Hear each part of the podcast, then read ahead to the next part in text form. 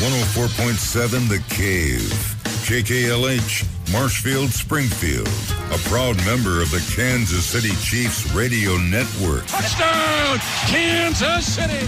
Now, it's time for Ned Talk. Well, here we are on a beautiful Sunday, a fall like Sunday in the Ozarks as we get set for the home, oh, well, not the home opener, but the first game of the season for the Kansas City Chiefs, the first regular season game, and it is excitement in the air as they begin the season. I'm joined by Ned Reynolds. Ned, how are you? Cool breeze in the air too. It came whipping in about one or two this morning. That was pretty pretty great, pretty great. Uh, doing great as you mentioned. Beautiful day, and what more could you want? Opening to the National Football League season for almost all the other teams. And the Chiefs playing out in Arizona, where it's probably about 125 degrees right It's now. It's a dry heat, though, Ned. It's a dry heat, yeah. Dry heat might be behind. It is a, it is hot. and pennant baseball going on, so a lot to talk about. Albert Pujols within four now of the 700 mark, and now tied with A Rod. It's hey, things are things are perking right along. John Oliver with us today. How are you, John? I'm doing well. Glad to be here. good. And Josh Roberts with us. Hi. it's good to be here. It, this is an exciting time. There's so many good sports going on right now. Mm-hmm. Yeah, exactly. So let's start out our game today.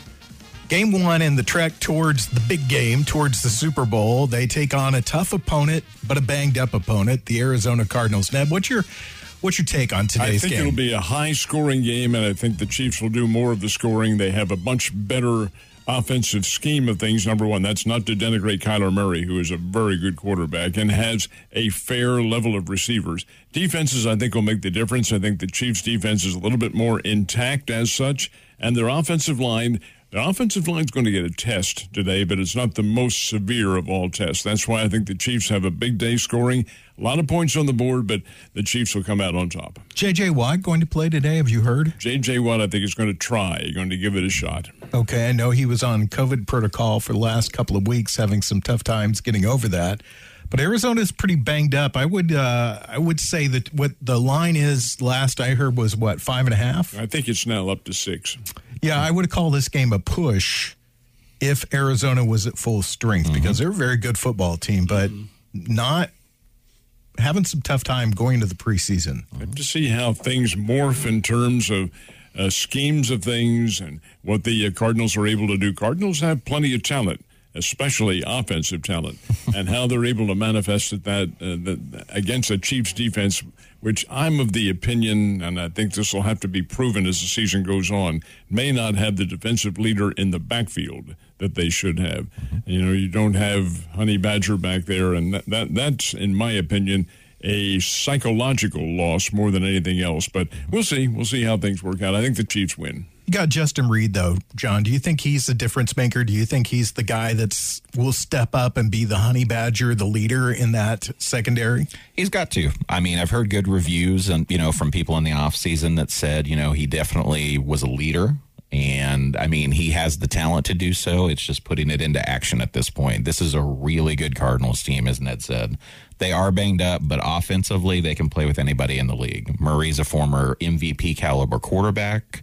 You have Marquise Brown, who, in my opinion, is one of the most underrated receivers in the NFL. And then you've still got, you know, you've got a familiar face back at running back in Darrel Williams, who's a former chief. So, I mean, they're loaded as far as offense goes. I think defense is going to be the decider in this. Josh, what's your thoughts about today's game? Well, I think it's interesting. You know, the, the Cardinals were pretty decent last year, if I remember right, but they're an often forgotten team because of where they are and the coverage that we see versus, you know, the part of the country they're in. They are a good team, and this will be a good game. It's a good test for the Chiefs right off the bat. I think uh, if the Chiefs just open up that offense and do what they're capable of doing, then it's going to come down to whether the Chiefs defense can take care of business or not. I think they would uh, emphasize what you talked about. It's an old coaching philosophy. It's espoused by many. Not how you start a season, it's how you ended it. And last year, the Cardinals ended it in terrible. They Right. remember they got off to a great start. They were six and zero, maybe seven and zero, and then went right downhill with the Yes. injuries. Good team that the Chiefs are putting out on the field. I mean, an extremely good football team. And the other key point, the difference between them and the Cardinals right now is they come into this game almost completely healthy. Mm-hmm. Mm-hmm. Mm-hmm. They preserved their players extremely well during the preseason, kept everybody fresh. And what did you think about the roster moves? I was a little surprised, and yet when you take a look at things, I guess maybe it's not a surprise. But to keep Ron Jones on there, he, what, what's he going to offer? He is a fifth running back in a five uh, uh, tier scheme on the team. All right, why'd you keep him? Well, it tells me that the Chiefs may be morphing their offensive attack a little bit. In past years, they've been accustomed to going long. You've got Tyreek Hill downfield. Uh, send him down there. He can turn at the right uh, uh, fire, fire hydrant and go across field like we used to do on the streets. Anyway, the fact of the matter remains they are maybe changing their game to where they're going to try to concentrate more on a running game and have Clyde Edwards Helaire and some of these other uh, Pacheco and people of, of this caliber getting in there and playing their level of football. A lot of that depends on the offensive line, which is pretty good in my opinion, but it may demonstrate that. That Joe is is one of the surprises uh, that they came up with, and the others keeping three quarterbacks. That is very surprising, and to my knowledge, it's three who are dressing out and being a part of the games on Sunday. Yeah, they've uh, gone most of the most of the Patrick Mahomes era with just Patrick and a backup quarterback. I say it like we're friends. They've gone they've gone through that era with just one backup quarterback, but even last season towards the end of the year they went with a third quarterback which was uh, when they added that to the roster i was a little surprised i think maybe ned to your point about the running back situation there is maybe there's a couple of different things that are going on here. One is I don't think that the Chiefs are showing an, in a lot of faith in Clyde Edwards Helaire, whether it be talent wise or whether it be health wise. I think maybe they're trying to cut kind of spread out those touches so he's not getting as many to try to keep him healthy throughout the season because his health has been a big question for the Chiefs. You may very well be uh, be correct on this. A lot of it depends on that, but I really feel like they're going to make a difference. It's a change in offensive philosophy that Andy Reid is practicing here, at least in my opinion. But the injury factor also has to be considered because when you when you're playing 17 games in the NFL, your rate of attrition is not just a key; it is the key to what's going to happen. Oh yeah. You're listening to Ned Talk, your local live sports talk show. I'm Joe Weston, joined by Ned Reynolds, John Oliver, and Josh Roberts. We're talking about the Chiefs and the Arizona Cardinals. That game is coming up right here on 104.7 The Cave, about 325 this afternoon is kickoff time. Let's uh, get John's opinion because uh, they've got a very good receiving core. Uh, but I think there are a bunch of guys out there that have to prove themselves, or at least feel like they've got to prove themselves. You read my mind on that. So, you know, there's there's a song called "The Kids Are All Right." Yeah. Well, that's what I'm hoping is going to be the case this year for for the Chiefs. They've got a lot of young talent, and it's a good problem to have. You know, you mentioned Helaire. Keeping Jones, I think, is dual. It creates a little bit of a competition to try to push Helaire. I think that's part of it. They kept Isaac Pacheco, who I'm excited to see how he does during this year. And then, you know, Jones is a guy that is valuable to another contender that may have a running back depth problem later.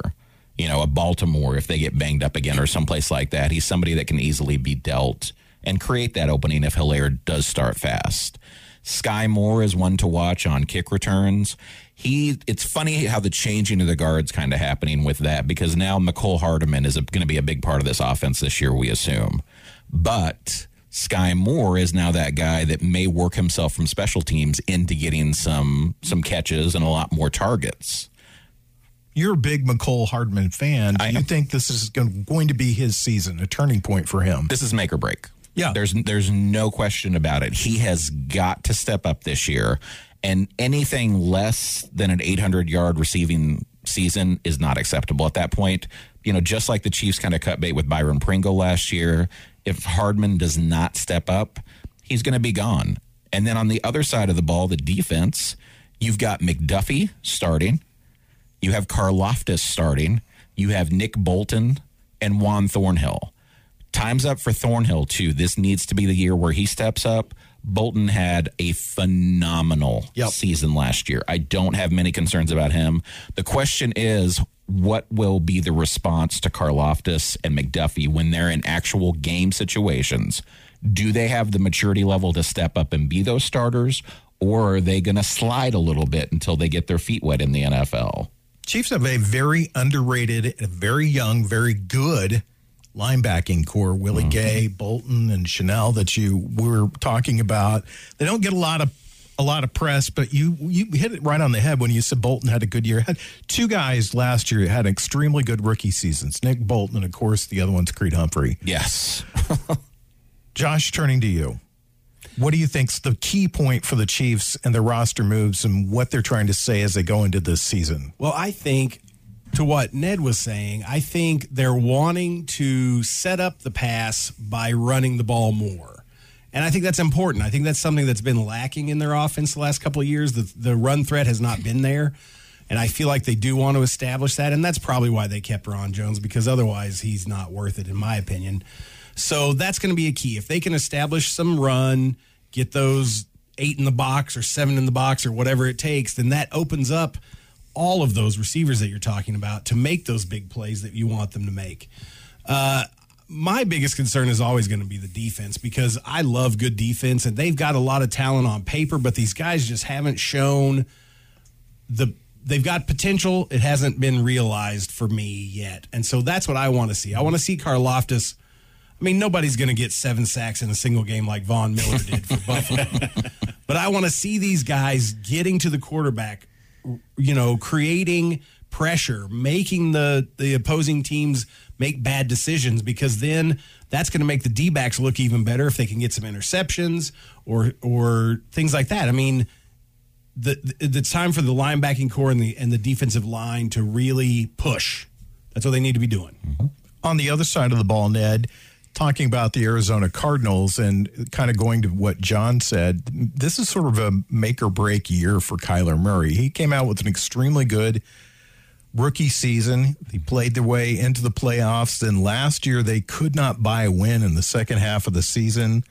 What have they got to prove this year? It wasn't his fault. They had a lot of injury problems, and that really was the case. They have, Joe, just to be contrary here, a lot of confidence in Murray. They signed him to a huge, my goodness, a massive, lucrative contract, and they have hopes.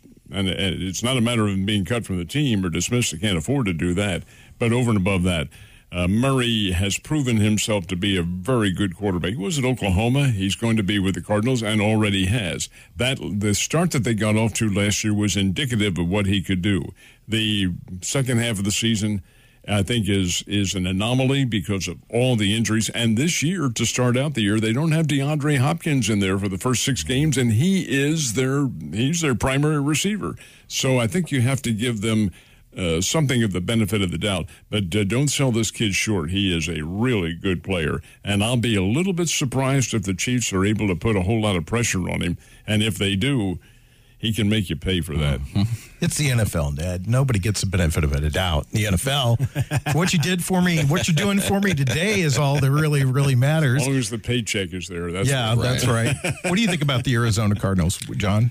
I think they're I think they get overlooked honestly because of their finish less than the second half last year. I mean, this is still a very talented ball club. They aren't defensive juggernauts by any means. I mean, if JJ Watt's able to play, that's a boost. I mean, a lot of people look at guys like him and, you know, you mentioned Von Miller and they're like, "Oh, this guy's old and over the hill." Well, not everybody ages the same. Ask Aaron Donald and then Right. talk about Von Miller on, you know, Monday night or on Thursday night, I should say. It's it's one of those things where I think they're being overlooked, and I think Kyler Murray is the type of player that'll have a chip on his shoulder and really, really want to kind of prove the doubters wrong. They also play in a very tough conference. Yes, the they do. 49ers are in that conference. The Rams are in that conference. Do you think that Kyler Murray maybe is overlooked because of the talent that uh, sits in the same conference with him, Josh? I definitely think so. Yeah, I mean, when you look at and then Seattle is the other team in that conference, Yeah. right? Which until Russell Wilson left, Kyler Murray's the fourth quarterback you mentioned in in in that whole scenario.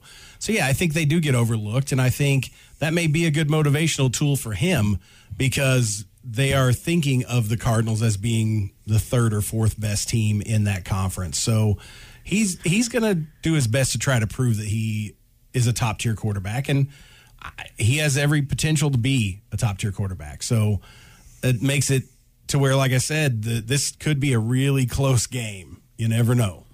When we come back, we'll talk a little bit about baseball races as we get you set for the pregame show. It starts in 43 minutes right here on 104.7 The Cave, your home for the Kansas City Chiefs.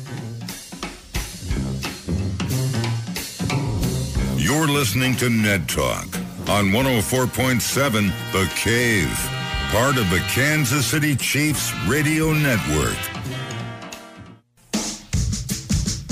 Back to Ned Talk on 104.7 The Cave, a proud member of the Kansas City Chiefs Radio Network.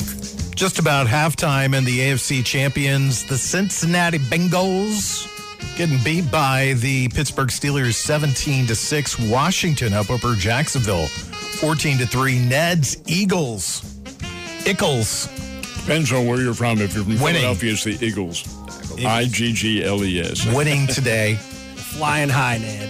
Good football. It's a great day for football. A lot of rain around the country. Saw Chicago is getting a ton of rain, and the uh, players out warming up on the field in the rain. I think one of our uh, Leslie, who's on the air with us sometimes, I saw a picture that she's up at Soldier Field taking in the game. So good. pretty exciting. Some place where they aren't taking in the game from this standpoint, but from a monetary standpoint, is Lincoln, Nebraska. Now, I'm telling these these guys here, the under the terms of the contract, and it was a foregone conclusion that Scott Frost is going to be hired, uh, fired, I should say, as Nebraska's coach. He blew it in that opening game in Dublin, Ireland, where they lost to Northwestern. Did beat uh, North Dakota, I think it was last week, but then they come back and lost again. One and two in the year the buyout clause in his contract, uh, el- or it didn't elapse, but it came down markedly on October 1st. The thinking was they're going to fire him then. No, wrong. Oh, fired him just now. He's gone, so they have to pay the, the full buyout to him. But I'm sure they can justify that with the amount of money they pulled in at Nebraska. Not not a surprise at all. Did he have to find his own way back home? Probably not with the amount that they're going to pay him. Just like Ed Orgeron when they dismissed him at LSU mm-hmm. and gave him his $17 million buyout. And he says, Which door do I leave through here, sir? Yeah. Wouldn't you like to be fired and somebody hands you a $17 million oh, check? yes, I'd love it. Yes. That would be great. It would be. That would be great. We uh, have been talking football because today's the Chiefs' season opener. They take on the Arizona Cardinals. It's happening right here on 104.7 The Cave and out in Arizona. So you can listen to it here if you can't go to Glendale. So we'll be out here talking uh, up until two o'clock. That's the start of the Chiefs pregame show with Danan Hughes, Mitch Holthus, Art Hains, Dan Israel. So you get to listen to us chat for a little bit. Let's talk about college football for just a minute before we turn it over to talking about baseball. Yesterday, surprising day. Were you surprised at all about the Alabama game? Yes and no. First of all, don't sell Alabama short. They had a very mediocre football game and they still won. Mm-hmm. That tells you a little bit about that. Number two, Texas is building up and getting ready to go into the SEC, and they're not very far away, if in fact they are far away at all. They may be right there. Texas really played the better team, but this is Alabama, and they won. That's the key right there. They won. They knew what to do in the clutch and got through it. Don't hey, don't say, boy, Alabama's really come down. No, they haven't at all. Texas has come up, is what it is. Uh, Bama is going to be very good. Texas is going to be very good. The ones that did surprise me were the teams that lost to Sun Belt Conference te- uh, uh, ball clubs. Sun Belt is Division One A. They're FBS. And many of them, Arkansas State, for instance, have played in bowl games, not big ones, but bowl games nonetheless. So they, they go to Ohio State and get run out of the ballpark. But Marshall, a new one in the Sun Belt, goes to South Bend and knocks off Notre Dame. And Appalachian State, and I'm, I think they are now Sun Belt. I, I know they're D1. Mm-hmm. This is not the same level of Appalachian State that knocked off Michigan back about two decades ago, whenever that was. This is a D1 team. But going to College Station and beating Texas A&M down there, that is a surprise. Very big surprise to me. Anyway, those games, yeah, the surprising factor there, Washington State, which is an also ran in the Pac-12, goes to Wisconsin. and beats them. Oh Wow. my gosh almighty, that they, that shouldn't be. Beat them 17-14, I think it was. Yep. There were uh, there were other surprises, but those in particular I found to be very very much of uh, an eye opener. Do you think Alabama hangs on to the number one spot? They have in the uh, they already have in the college coaches poll, which comes out on Sunday. The big one, the the kind of the Rosetta Stone for bowls or not bowls, but college ratings is the Associated Press, and that comes out about midday tomorrow. Mm-hmm. I will be a little bit surprised if Bama's there. I think Georgia will be, but mm-hmm. nonetheless, one and two doesn't make any difference until late in the season. And we had a big victory on Thursday night too. Missouri State Bears football team. It was. It was not an easy victory. Here comes Tennessee Martin into town, and Tennessee Martin, folks, is is pretty fair football team.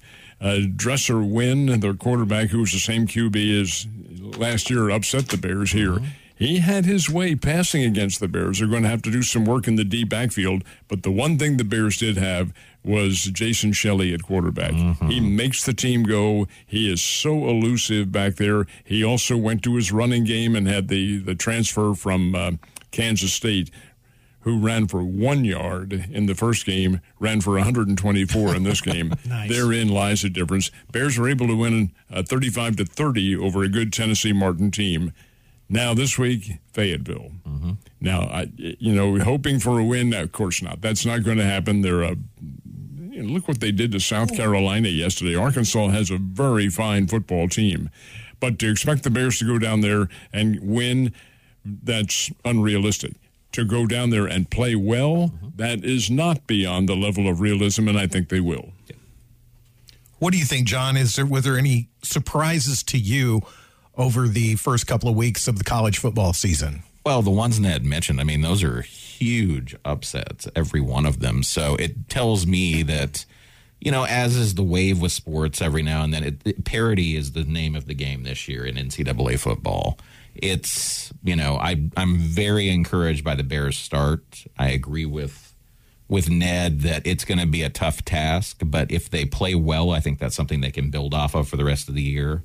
Ned, I don't know if you feel the same way. Watching the Bears this year, there is an air of confidence that I've never seen with that team. And I think Jason Shelley's a big part of that. He is obviously the reason why he's come in with the leadership. You you see him on the bench and watch his demeanor down there with the other players. They're looking to him as the leader out on the field. He's already proven it. Heck, he quarterbacked to Utah, for instance, and then Utah State. I think he uh, quarterbacked in JUCO as well. Hey, the guy's been around. He knows what the game is. He is a veteran. He can get the job done. Has the right right mindset to lead the team. That's what you have to have in the field. You can have a guy with immense talent, but if he's not a leader, doesn't make any difference. What about you, Josh? Of course, you're our resident Bama fan. Did you? Uh, was there any hand wringing yesterday during the Oh. game? Sweating profusely. I was cussing. I was that beyond doesn't sound like you. I was cussing up a storm. Alabama had more penalties in that game than any other game in the Nick Saban era. Just to just take take that into account for a second. They played horrible, but they did still eke out a win. Which, as Ned was, I agree with Ned. They didn't deserve to win. Texas was the better team. Texas just didn't capitalize on all the mistakes that Alabama made. Uh, but I will say this: there were a couple of other big upsets in college football this weekend. BYU beating Baylor is a big one. Yep. Yep. BYU is twenty-one and Baylor was number nine, and then Kentucky beating Florida is big because Kentucky, no matter what anybody says, is a basketball school, and their football program's off to a good start. Uh, is that your your? It is. It's your phone ringing over there. It's, it's Coach Stoops is on the line. He wants to talk to you. Right? Yeah, you would like yeah, to, I'll let it go to voicemail. You'd like to have a few words with you right now about that. I mean, what do you think? I mean, I, I, one, one thing I, I, I saw a little story yesterday that came across about Nick Saban going after his players for uh, doing some taunting and jeering during the game. Yeah, I mean, I don't. As much as Alabama wins, that is part of his coaching of these players. They're not arrogant. They're not like the Florida States and the Miamis of the 80s when we were growing up. Mm-hmm. They play the game, they win, they move on. And so I I'm sure he did get on him for taunting and jeering because it's not that's not part of the way that he coaches players. There was one incident that stood out in my mind. There, there were several, of course. The the D back committing back to back interference calls and so forth. That, Yeah. that cost him a score. But uh, one of the Texas players gets tackled out out in the flat. He's sta- he starts to get up, and here comes this big defensive lineman, pushes him back down again, right in front of the official. Right. and the official kind of, did I just see this? here comes the flag, and you get an unsportsmanlike conduct penalty. That you do not see at Alabama, but we did yesterday. Right. You also you don't they had so many defensive offside penalties and unnecessary roughness. That they just they lost their composure and it took them a while to get it back. And I mean they had 17 penalties in that game. I Keep think. in mind, this is a, a relatively young Alabama team Yeah. that he has, and here they are now playing in front of big crowds. They're accustomed to that at home. Right. But here you had, when, when they seated Memorial Stadium, 105, 106,000, is Yeah, that what it something crazy like that. And it was L O U D down there. It was, it was what? Oh, I hate it when you spell. I do. Just Well, you're, you're, you're Glendale, I take, takes, takes, takes me a minute. One more thing I'll say. Joe. I don't think Alabama will be number one with the AP poll. I think they'll Mm-hmm. drop to number two. Interesting take on that. Just saw Patrick Mahomes walk on the field. He's wearing a tribute uh, jacket to Len Dawson. Nice. That is awesome. When we come back, we'll talk about baseball. It's Ned Talk on 104.7 The Cave.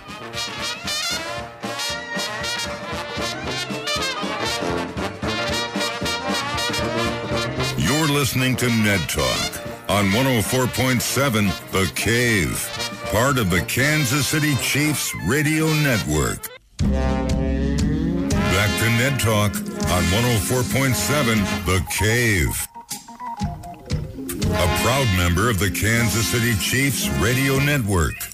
We're not very far away from the beginning of the Chiefs pregame show. Actually, about 39 minutes away. Oh, it's less than that. It's about 19 minutes away. Can't do math. Went to Glendale. you guys know that. It's all part of me just sitting here staring at numbers.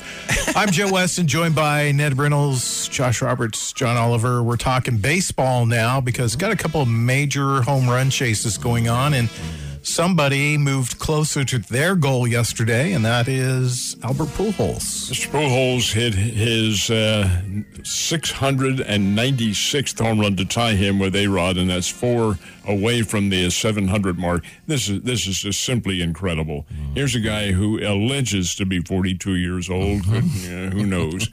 And isn't the same Albert Pujols, of course, as we saw. But he is so driven now, at least in my opinion, to continuing to play well, wanting to be in the playoffs, which they're going to be. They're going to win their division, and being a contributing member of it, which he will be. Hey, the guy can still hit the long ball. Now, can. I think he breaks. I think he breaks the mark here. or Not. It's not a mark as such, it's- but achieves 700 homers. That mm-hmm. makes him the fourth player in history to hit that many home runs.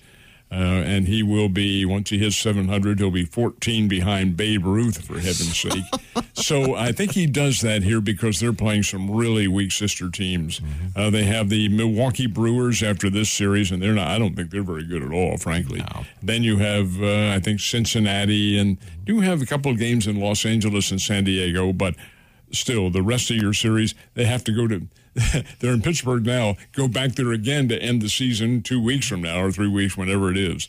Uh, you have all of that. I'm going to tell you guys uh, don't wish to be maudlin here but what resonates today more than anything else is the 22nd anniversary of 911 Yes. and baseball figured into that very much because it brings back memories of a compromised but still articulate Jack Buck giving his very famous speech at home. Oh gosh, that was that was of all the inspirational talks. That was really the maybe the crowning glory of his great career uh, to get out there and and make the impassioned speech that he did on a day of utter horror.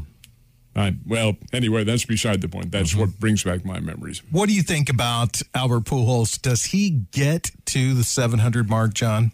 I think he does at this point, and this is something I was going to ask Ned, so you can chime in here as well. I know, you know, there's kind of a gentleman's agreement, and I don't know with the way the game has changed if it'll be the same way. But when players got close to marks in the 60s and 70s and even into the 80s, I'm guessing that most of the old school managers are going to tell their pitcher, look, we're out of this pennant race. Go ahead and groove two to him, and if he doesn't take it out, you can do whatever you want.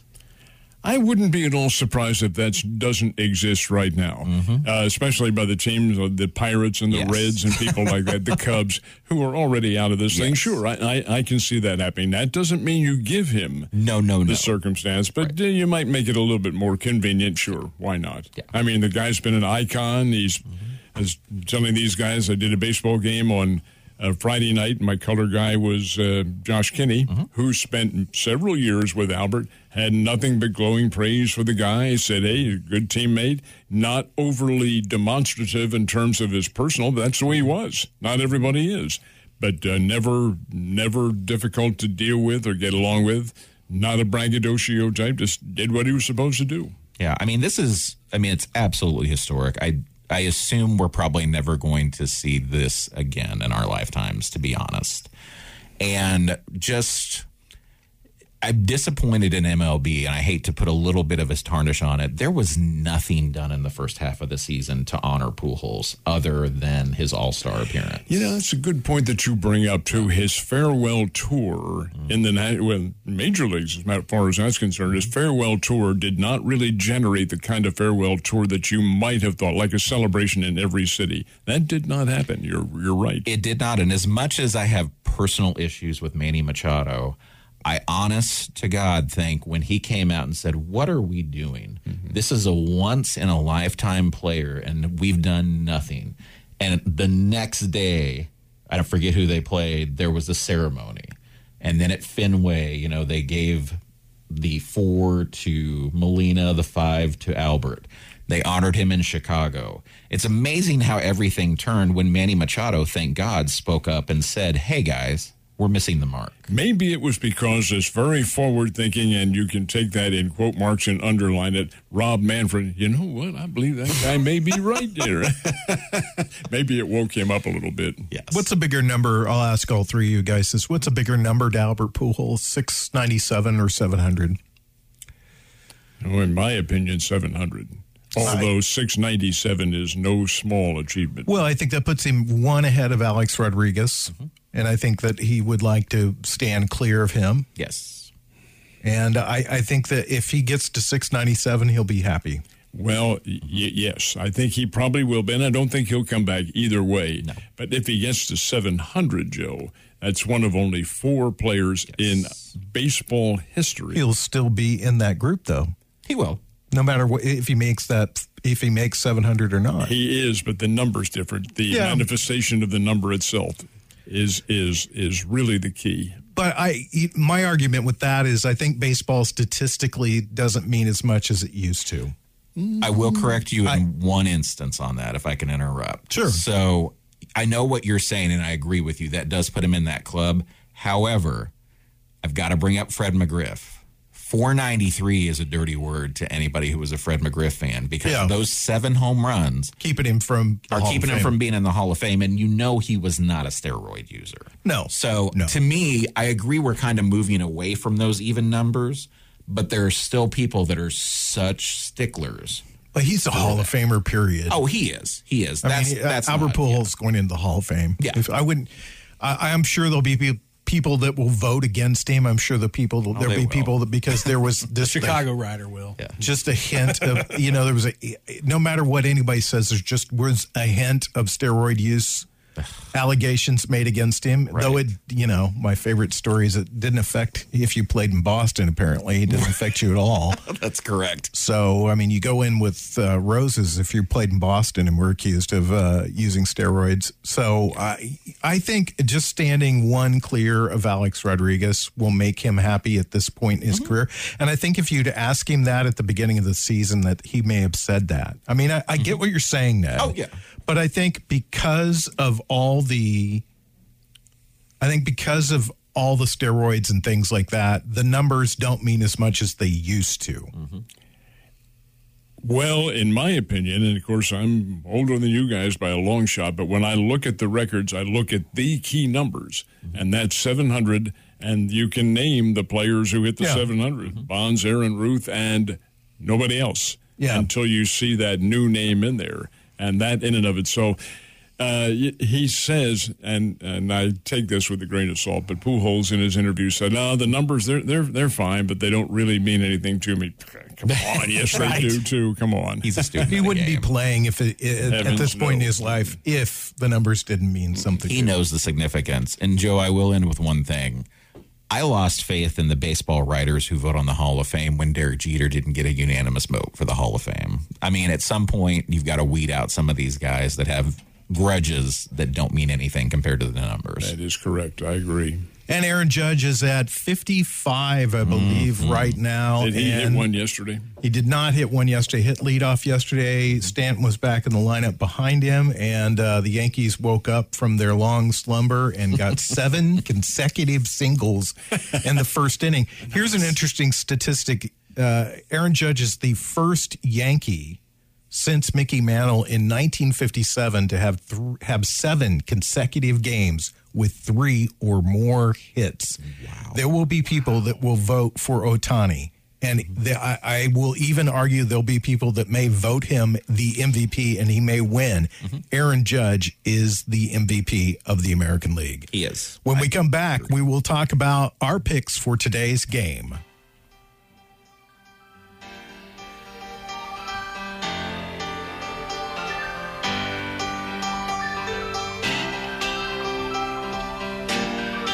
You're listening to Ned Talk on 104.7 The Cave, part of the Kansas City Chiefs Radio Network. Back to Ned Talk on 104.7 The Cave. A proud member of the Kansas City Chiefs Radio Network. About three minutes away from the start of the pregame show, so let us do our picks. We'll start with Ned Reynolds. Ned, who do you got? And the Chiefs, and I think the Chiefs win. Uh, I'll go with a score of thirty-seven to let's say thirty-seven to twenty. 37 to 29. We'll pick a hybrid number there. But I do think the Chiefs have far more offensive uh, abilities than the Cardinals do. It's the defense that makes a difference. So you think they're going to beat the over then? They're going to go over today. What was the over? 57 and a half. Go, uh, play, play the over. All right. John, what about you? What do you think? Uh, I'm going to be similar but a little different. I think the receivers are going to shut up the critics today, and I'm going to go Chiefs 34 and Cardinals 28. Josh Roberts. I think it's going to be 35 30 Chiefs. Uh, not much defense in this one. A lot of good offense. I'm going 32 17 Chiefs, and I think that they will win the game really easily. I think they're just going to have their way, and in the second half, they'll take their foot off the gas. All right, guys, well, it's a short week. We'll see you on Thursday. and we start at what time? Well, we start at 5 o'clock. Five o'clock on Thursday. You're asking me? I'm the person that screws No, up I'm- numbers I'm- all the time. I wanted to you to expound on it and tell the audience. Yeah, 5 o'clock. Well, you could have done that. You've got a mouth, too. You know how to use I it. I love You, this show. you are Thanks, the Ned. host. Thanks, Josh. Thanks, John. We'll see you on Thursday. Thank you, Joe.